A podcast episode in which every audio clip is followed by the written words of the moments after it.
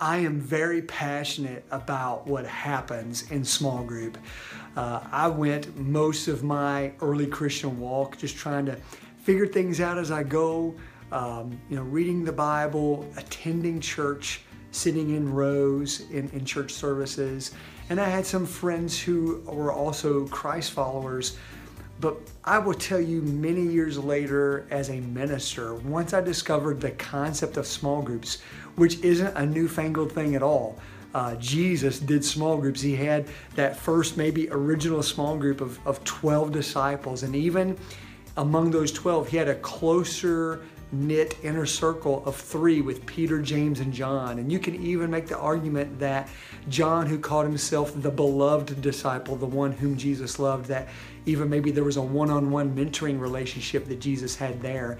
The Jesus model is a great model for small groups today. It's, it's not a new model, it's, uh, it's uh, two millennia old, you could argue. But once I personally discovered what happens in a small group, it, was like, this is what I've been hungry for, this is what I've been longing for, and it's what we love to see happen in small groups uh, in all of our churches uh, that we want to see this happen, this community that can take place. Uh, I like to describe what happens in small group in just one simple word closer. You just get closer. You get closer in three ways closer to one another, closer to Jesus, and closer to a world in need when I think about closer to one another, a lot of times this is kind of the number one motivator for getting in a small group. You know, you want to make friends, and there's nothing wrong with having friends and relationships in a church setting. And uh, man, when you sit in rows in, in a church worship gathering, it's really hard to really get connected and to begin to do life together.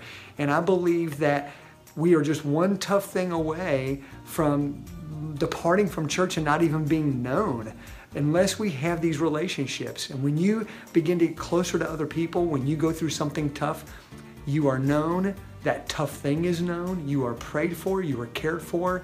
And not only that, you are also given the opportunity to know and care for others. So being closer to one another is huge. It's biblical. It's what we're called to do to love one another uh, in Jesus' name. But also closer to Jesus. I mean, if all we do is get closer together, then it, we're not much different than a club or a gang or something like that. But the whole purpose of, of coming together isn't just to become friends, but together to get closer to our common denominator, this one who is a life giver to us, a life changer for us, Jesus, our Savior, our Lord. To get closer to Him, that's why we do biblical based curriculum uh, when we gather together in small groups. But then also closer to a world in need. This is kind of next level stuff. We see small groups maybe get closer together and yes, maybe even grow in their faith by, by getting closer to Jesus with some Bible teaching and biblical curriculum. But to go to that next level and actually serve together, maybe they adopt a school, maybe there's a family in need that they sort of take under their wing as a group. Uh, maybe the group goes on a, on a short term mission project or trip together. We're seeing groups do this as well. And man, that's next level stuff. A small group is still the church. It's in a smaller home community version of that, but we don't cease being the church just because we're not inside the four walls of a building that's called the church address. When I think about the Great Commission, Jesus saying, uh, to, to go therefore into all nations, making disciples, baptizing them in the name of the Father, Son, and the Holy Spirit, uh, and, and, teaching them to obey everything I've commanded you. And then he says, I'm with you always to the very end of the age. When I hear that, it's interesting because he's talking to his followers and saying, This is your mission that holds you together. Now go do this. That's pretty cool.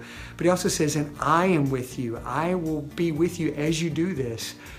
And so, interestingly enough, we're called to sort of make sure stuff like small groups happens, that we are teaching people about Jesus and helping them get closer to Jesus. But while we're doing that, we too are getting closer to Jesus. And then while we're doing that, we're staying on mission and inviting other people in to come and meet Jesus. There's those three closers happening right there in that Great Commission. There's those three closers happening right there in just a small group.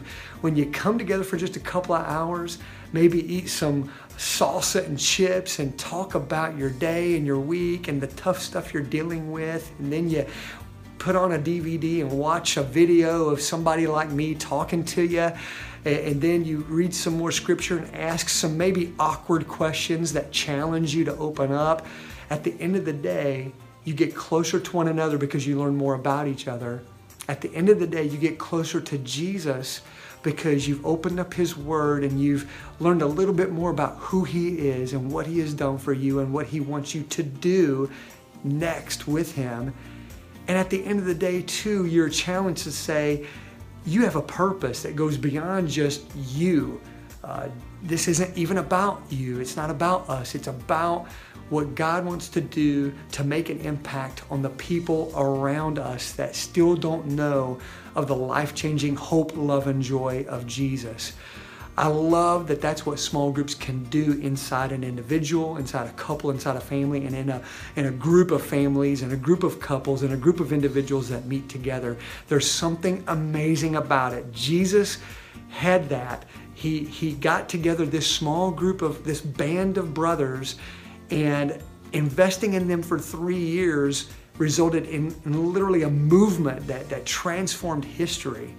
And I just wonder if we gather in groups today, in the year, whatever year it is you're watching this, uh, and, and we, we do this and we commit to getting closer to one another, closer to Jesus together, and closer to world in need. We get, become committed to that.